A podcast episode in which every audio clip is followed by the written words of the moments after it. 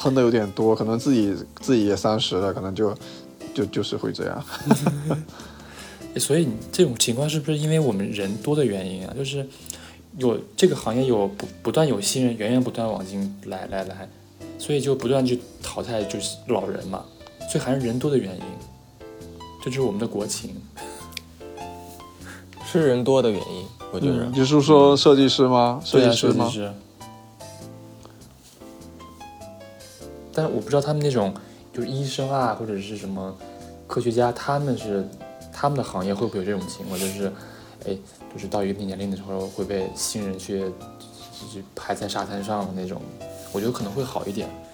我觉得不太可能。嗯，医生医生的话，就是医生啊，是医生真的资深的。嗯，对，所以就是我们行业入门低，看你临床临床经验的。嗯嗯，如我们行业的门槛门槛太低了。现在真的是，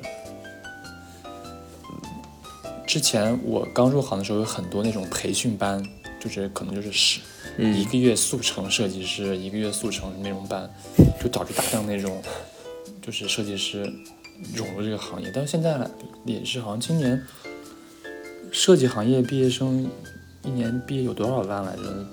我忘了那，反正很多，所以导致门槛低，然后人多，就是。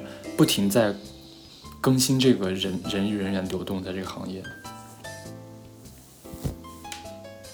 就像你们说的那医生啊什么。那我觉得另一方面就是，嗯，但是其实我觉得医生还是很缺的，就是现在能沉下心来，嗯，去学就是类似医生啊这种这种职业的，或者说律师啊，可能真的还是相对比较少吧，嗯。对吧？因为都知道这这个行业就很累嘛。然后，而且现在学设计的多了，我觉得累。我觉得可能一方面，可能好就业，相对好就业。而且我觉得设计不像以前，可能是，呃，哇，你一个公司有设计部，对吧？就但是很早很很早了啊。哇，你的公司有设计部，你居然你们公司居然有专门的设计团队。其实早再早的话，很多公司是没有的嘛。它可能是挂在某一个业务里面的，对吧？它不会说单独有一个什么设计中心，或后来很多大公司各种各样的设计中心嘛。然后就现在就是就设计已经是变成一个，我觉得有点像是基础部门了。就你成立一家公司，你就要有市场部，对吧？就要有财务，要有要有法务，对吧？还有一个设设计部，就是默认变成一个公司的架构之一了。嗯，嗯，是。对，对，然后，然后，对啊，然后就这个也是，就是说，说明就是市场是有这个需求的嘛，所以那么多人可能那么多人现在还在去什么学美术啊、学艺术啊、学设计啊，那可能一另一方面就是可能就业是吧？的确是相对好就业，对吧？而且就是，嗯，还有就是这个所谓的。就就网络的时代吧，对吧？大家可能也不太想，嗯，可能也不爱看文字啦，可能爱看爱看图啦，对吧？爱看各种各样的图、海报，各种各样的有创意的视频、好看的东西嘛，对吧？这个也是这个这个互联网也是以其实有某一方面，包括做这些产品啊，手机的产品，它某一方面也提升了一些大众的审美吧，多多少少吧，嗯。对啊，我我我刚才想到了，我刚才想到了一个，就是，嗯，怎么说来着？就是，之所以设计行业不不停的去有有新人快速快速的去替代老人这种情况，它可能是跟那种跟国家的经济发展是有关系的。像国目前国家的经济发展，嗯，跟市场之间的关系，其实它在不停的去解决人的一些基本需求的。就是没的人的需求在快速的去变化，然后你去通过设计去改变每个人所，嗯，去解决每个人的一些一些需求。但是你像在日本或者像在看国外的话，他们的设计行业其实也有，嗯，新老新老人的之间的区分，但是他们没有那种快速新人去替换老人那种情况。但是在国外的话，那种老老设计师他更吃香一些。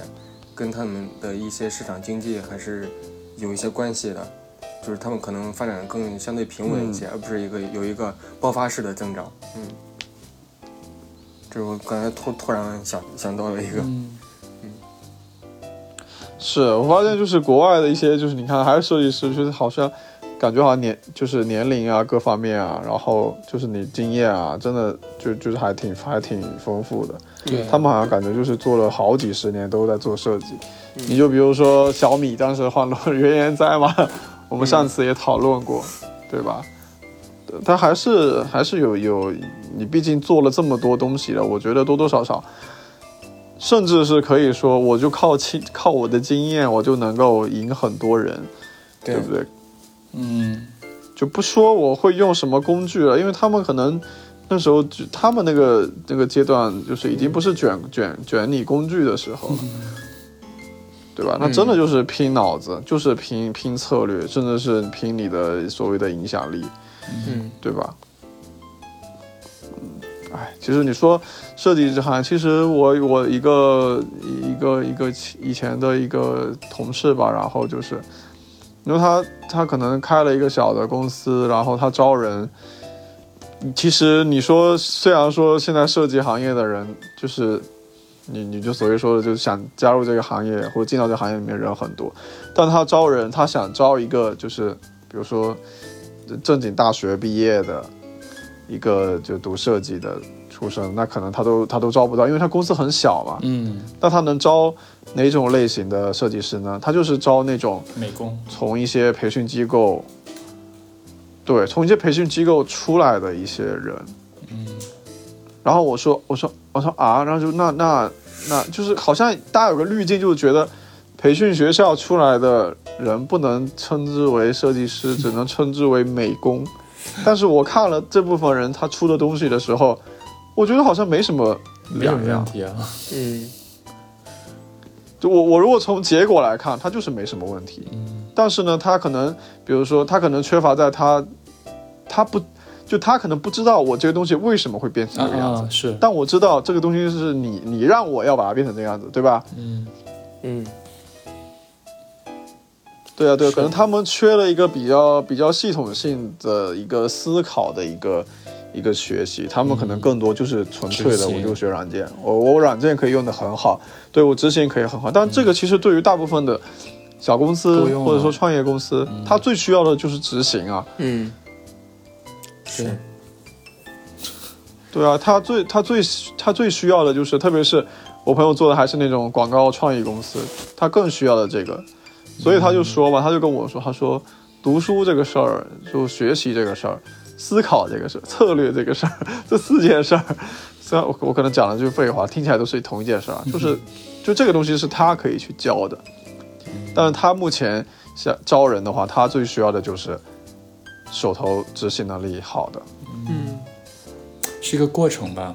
对，所以我觉得就是，对对，所以就是说，的确现在设计师很多，但是啊，其实还是那句话嘛，就是需求的确是的确是比较多。嗯然后另外呢，就是反而一些培训机构的学生学员出来之后，他可能会比你就是四年好安研究生本本分分七上个本科出来，我觉得可能会好，对啊，可能会更好找工作。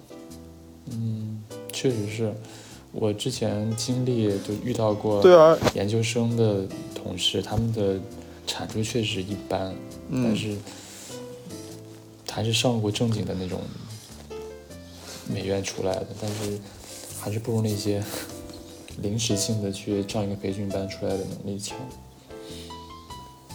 所以这是就牵扯到另一个问题，就是教育的问题。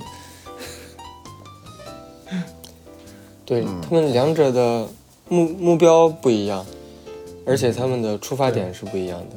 就就就比如学学美术出身的，他在学在大学学了设计，但是他刚刚开始他其实是学美术的，他是一个美术生，他对设计的理解，他可能感觉设计是一个就是跟艺术相关的一些东西，嗯，嗯但是在培训机构，呃，一些上上培训机构的一些人，那些人出来的话，他们的出发点是，嗯，我我是通过这个东西去去赚钱，然后我学这些是解决一些根本的一些设设计要求或者是设计需求去做事儿的。两者的出发点和最终的目标是还是有差别的，一个是被动的，一个是主动的，就是可能是这种。嗯，没错没错。哎呀，各有各的优点吧。反正我觉得，就是嗯，对你应该，如果你手上能力有的话，完全 OK 的话，其实有能力的话，有时间可以去深造一下，就是这种理论的东西。因为现在好多大公司对于看一个设计师的能力，不仅仅是看你的那个完成度能力，还要看你有没有方法论，这种能不能把你的一些嗯产出能够复用到别人身上。就是这样的话，这样他们的人才的这种会不断的去更新，然后思路也是不断的去保持一致的这种思维。嗯，嗯，嗯。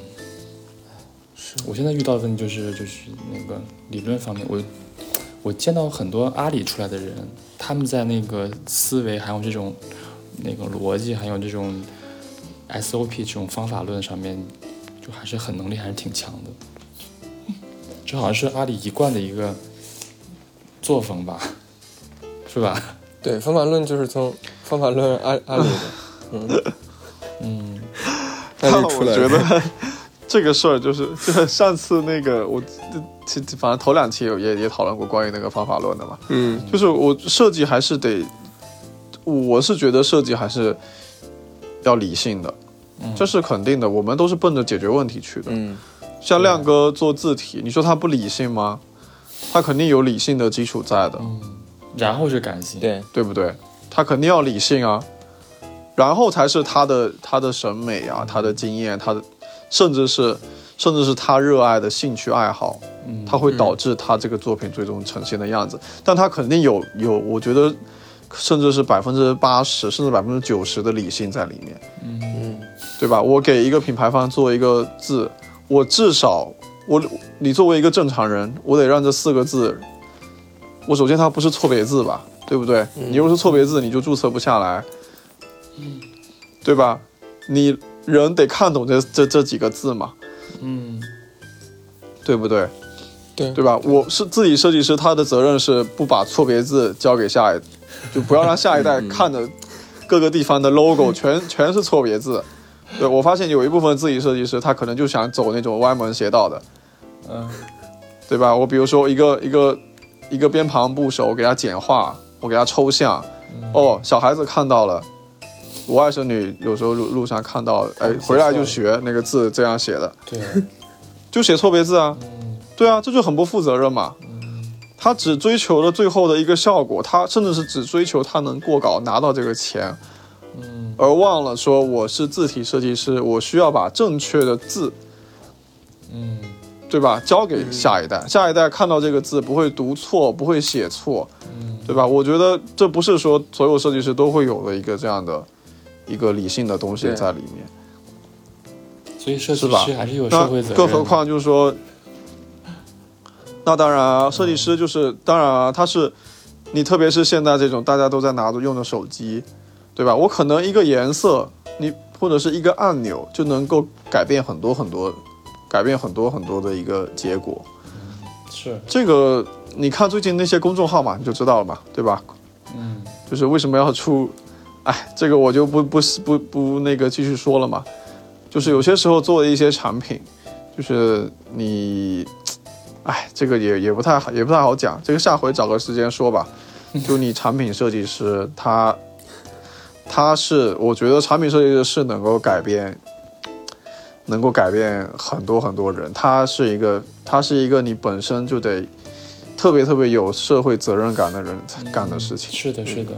真的是真的是这个样子，其实我最近？你说，比就比如说刷抖音，抖音的那个往下滑，一个个视频往下滑，你说你说我我设计出这个产品，你说你很牛逼吗？是很牛逼，因为你看你盘活了那么多的岗位，嗯你间接的促进了那么多的就业，你你开拓了一个新的一个行业，就完完全全一个新的行业，嗯对吧？但另一面来说，就是说，另一方面，那你这个，你你让很多人沉迷在里面去玩儿，对吧？天天花两三个小时在这里面去看视频，而不是说花这两三个两三个小时去，对吧？把大家最后的一些碎片，对碎片的时间都给挤压了。那从这个角度来说，它是不是有问题的，对吧？所以我们也能看到嘛，抖音可能在你半个小时之后，它会穿插一个视频提醒你该休息一下，对吧？嗯，对吧？你可能一个小时之后，它给你的是另一个视频，让你再休息一下。所以他这个就是等于是后面他他已经意识到这个是有问题的了，对，对吧？他会做一些这件事情去去去改正。我觉得，但没办法，就是你开公司，对吧？是所谓的大家说资本都是逐利的嘛，嗯他是去追逐去追求追逐这个钱啊，但但这个没办法。嗯嗯但其实就是设计师还是得有些时候还是得有有有一些责任感在里面。然后就像你你刚刚说的那个方法论，就是为什么有大厂的人很爱分析，很爱分析。当然，因为我觉得一方面的确是得考虑周到嘛，嗯就很就就就你作为一个成熟的设计师，你肯定得考虑周到嘛。嗯，是对？吧？就是我们肯定得把过程一步一步的、一步一步的讲，一步一步的讲清楚。嗯就是一方面呢，就是一方面，我觉得私心可能就是想让这个东西看起来，嗯，更容易过稿，就是私心嘛。嗯，大家也都不爱改嘛，对，对吧？但但另一方面就是说，就是说，如果说没有没有这部分人，他这么爱去研究，这么这么爱去搞这种所谓的方法论的话，那那有可能这个行业就乱就乱套了，嗯。因为你就跟那个错别字我不能去注册一样，这个肯定也是有有有来源的嘛，嗯，是，对吧？对。他可能以前很多乱七八糟的都能注册，但发现这个是有问题了，就影响到下一代人认字了，对吧？那我肯定得肯定得及时的刹车嘛。那这个刹车，那可能那就会影响很多，比如后续的一些设计师，就又针对一些这种东西去改变嘛，这就是互相，呃，互相去找原因，互相去进步，互相去，嗯、去改正啊，这就就是这样，这个行业可能就是慢慢慢慢起来的嘛，就还是需要一些方法论去规范。是，方法论也不一定说能把你的创意去扼扼杀掉，因为你看很多那种广告公司的策划，嗯有一些公众号他会分享那些嗯。4 A 公司的策划的 PPT 嘛，嗯。你可以就可以看一下，就是真的真的就是那个过程，他可能能分析个一两两百页、嗯。三百页，最后的结论就是把你的可把你的瓶子改成玻璃瓶，嗯。对吧？你这个瓶子就保持绿色，它的结论就是保持绿色。像喜力啤酒，它就是所有的以前的玻璃啤酒玻璃瓶全是那种深褐色的嘛，嗯，对吧？对那种啤酒的那种瓶子。那喜力它可能分析了，就像我我我猜的啊，它分析了三百页或者两百页之后，它的结论就是把瓶子改成绿色。这的确，它改绿色之后，的确是对它的销量各方面有增长啊。嗯，是，那所以我就觉得还是，就就是有还是有理性的东西在的，因为我们还是本质还是得解决解决解决问题的。嗯，对。我前两天去做核酸，就看到一个事情，就我看那个大爷在看那个核酸那个怎么用扫码，然后去一个流程的一个一个易拉宝，还是易拉宝还是一个水牌上的东西，他就一直盯着那个东西一直在看，嗯他完全看不清楚，然后也不会怎么操作，他就去问旁边的人。我觉得这个设计就是无脑的，他就是没有，他完全就是过稿，就为了过稿而去做那个图，他没有完全没有想到过有很多人他嗯。他看不清楚那个上面的字很小，他把那种手机那种截图那么大小的字放在了那个图上面，就老太老头是根本看不清楚，就所以这种设计就完全就是对社会没有用的。所以好多现在产品都在做对，适老化的一个东西。现在你看在 A P P 里边都都是有那种就是老年版啊，或者是什么亲情版啊，什么一点然后字很大那种的设计。我觉得大家都在重视这个这个问题，体验这个问题吧。就好，因为现在很多老人，老人的网民比较多，现在好像多少多少亿网，两亿还是多少亿网网民都是老老人，他们非常需要这个东西，所以这个是设计师该干的事情，是吧？就是你做那种完全是为了做而做那种图，完全没有意义。嗯，设计师还是需要有这个就是就，嗯，当然当然当然，这肯定的。你说那种诈骗诈骗的，嗯你看诈骗 A P P 对不对？专门坑钱的赌博 A P P，你说这不是设计师干的吗？对吧？嗯当然，就从他来说，他可能不知道他他接的这是什么活，或者说他不知道这背后这是什么。但你说，呃，我我之前也也下也之前有一次无意中下载过一个类似于，呃，就是其实是一个打牌的吧，还是什么的一个 A P P 吧。然后下下来，我说，我有，这个不就是就骗钱的吗？这不就有点像赌博性质的吗？然后我在想说，我我要是这个设计师，我才不接这活。是呀，是就是还是 就是对啊，就就为了赚钱嘛。嗯，但但但是就是，嗯，也就也不知道，我也不知道该怎么去讲这个事儿吧。就是有时候就是就是这种供需关系，就我可能我也不清楚，就就就出于什么什么目的吧。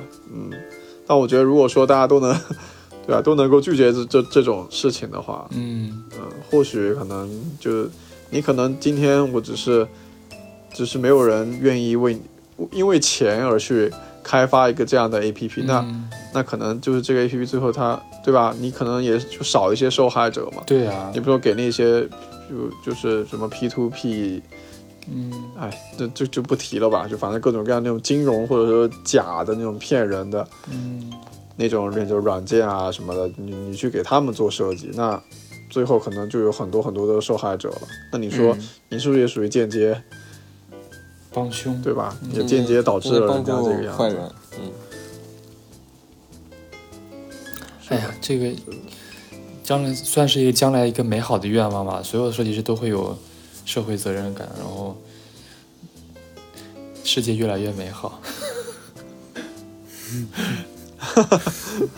是是，哎，其实能、能做挺多事儿的，那包括，呃，你先说亮哥，嗯、没没事，我我刚才准备分享一个东西呢，嗯，嗯啊，那你分享啊，分享啊，分享啊。没事，我今天早上我就我就是无聊，呃，看到的就是微信那个关怀模式，啊啊，我给我爸妈都开了。微微信、哦嗯，微信有个关怀模式，如果你点开的话，它就字、字会变大，而且它底下有一个那个聆聆听，就是你把那个语音文字呃就是能读出来，你把这个、这个设置好之后，这个是为老年人服务的呃的一种方式。当然你呃年轻人也可以用这种方式，如果你觉得字嗯特别大的话，你可以在那个设置当中把那个字调到最小。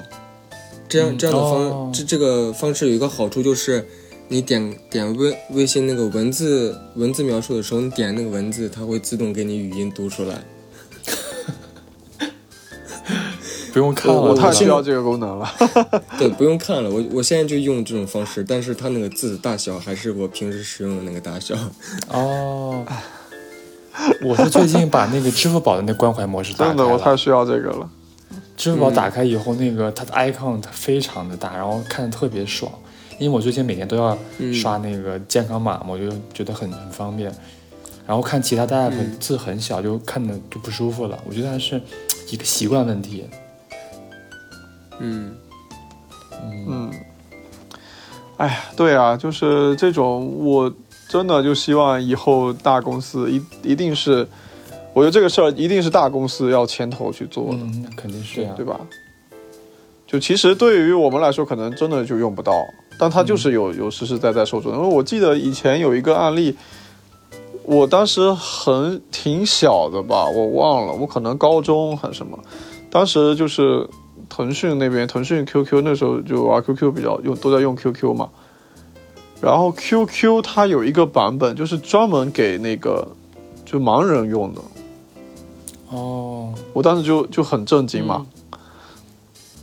对那个事儿，就是就是对我来说就影响影响特别大。嗯然后我还去我还去那个那个搜了好多那个搜了他们那种视频啊什么的，嗯就是真的就是就是盲就是盲人也可以在那边用用 QQ 去聊天，因为我我其实很好奇，就是盲人之间就是用就特别是那种天生就是视障的那种患者啊，就他们是怎么认识这个世界的？然后后来发现就是哇，就是他们有一个就是各种各样的群体，那这个群体里面真的就基本上都是跟跟跟自己一样的，嗯，对吧？比如都是视障的患者啊，然后是什么，然后他们也会也会一起聊天，然后、嗯是然后特别是 Q Q Q 嘛，其实我觉得就像你说的那个读语音，对吧？它其实就是一个读屏的功能。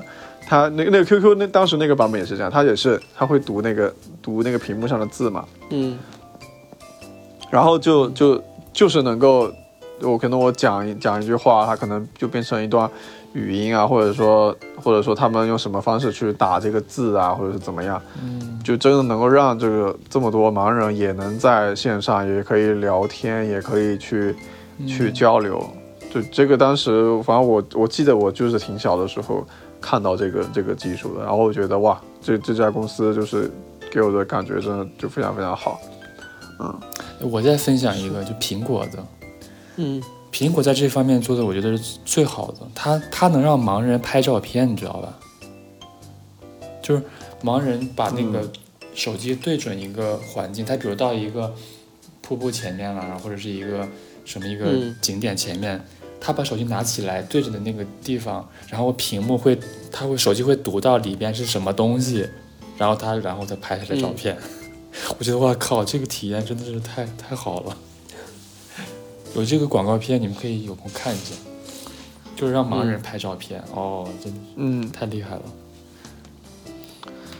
对你说的那个功能，我之前还试过试过呢，我我，所以我觉得，所以我所以我对我我试过，就是就是还就怎么讲呢？就是啊，就是如果你有一你有一个正常的眼，能听到能看到世界的眼睛啊，然后有有一个正常的功能的耳朵，真的很幸福。太幸福了，嗯，对，所以所以你看，就是所以嘛，就是设计师嘛，其实我觉得这个也是设计师啊，嗯对吧？设计师不一定说我就是就是设计一个字体，或者说我就只是设计一个海报，嗯对吧？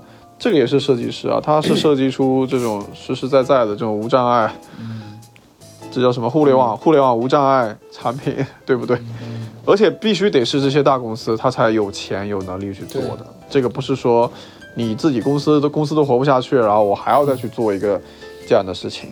是，对吧？这个也也也也不是也不现实嘛，就是毕竟也不是说纯做好事，做做做好事。当然也也有这部分，比如说我去我研究出一个读屏的软件，嗯对吧？然后我我我我出发点我是造福这些人嘛，然后最后可能哦，你就因为你你就因为帮助了这部分人，你最后也得到了得到了嗯所谓的呃金钱啊利益啊，对吧？那、我觉得这个也是也是值得的嘛。对呀、对呀、对吧？特别你看美团，美团之前还还有那个就是动嘴点外卖嘛，就盲人点外卖，哦，对吧？就是你就是跟他说，你跟你跟那个 A P P 里说，我想吃吃我想吃外卖什么的，然后他就会给你去推荐嗯一个一个那个价格价格范围内的，就根据你平时的消费习惯，对吧？然后去给你推荐一些餐厅什么的。这个不错。然后我记得优酷也有出过那种盲人影院啊，你们知道吗？就是盲人影院，你们知道吗？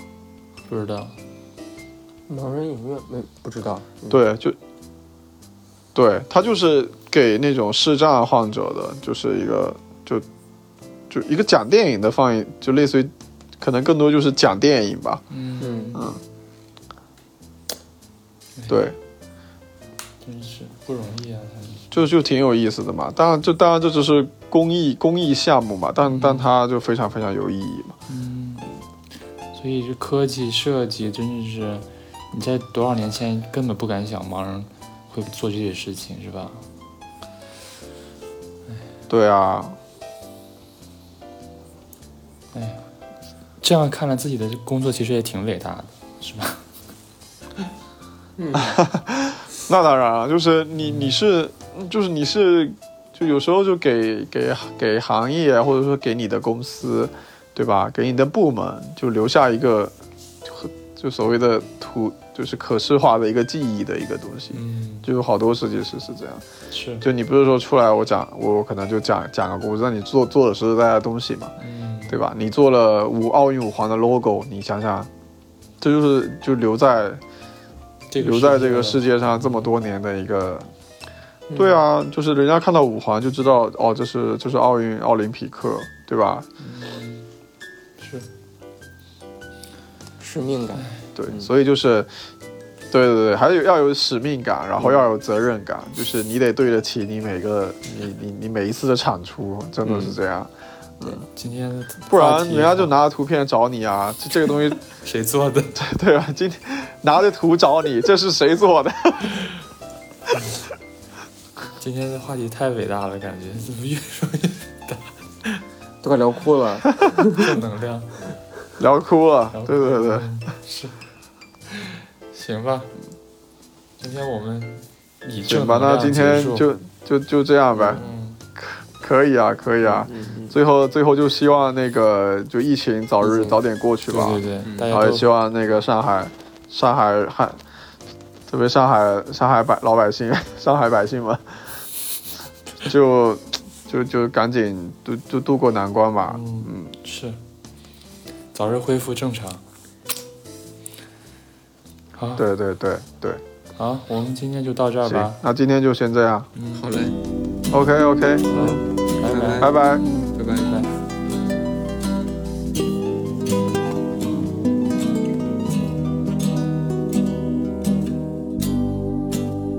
谁说時間片刻變陳舊，全為我分秒亦停留，因我身邊有你緊握我的手，愛誰說永不會長壽？陪着你一生到白頭，都能把心中星星閃得通透，陪着你走，世也不分。天天變出兩雙足印，過千山，過千海。如果走到這世界邊端，我倆已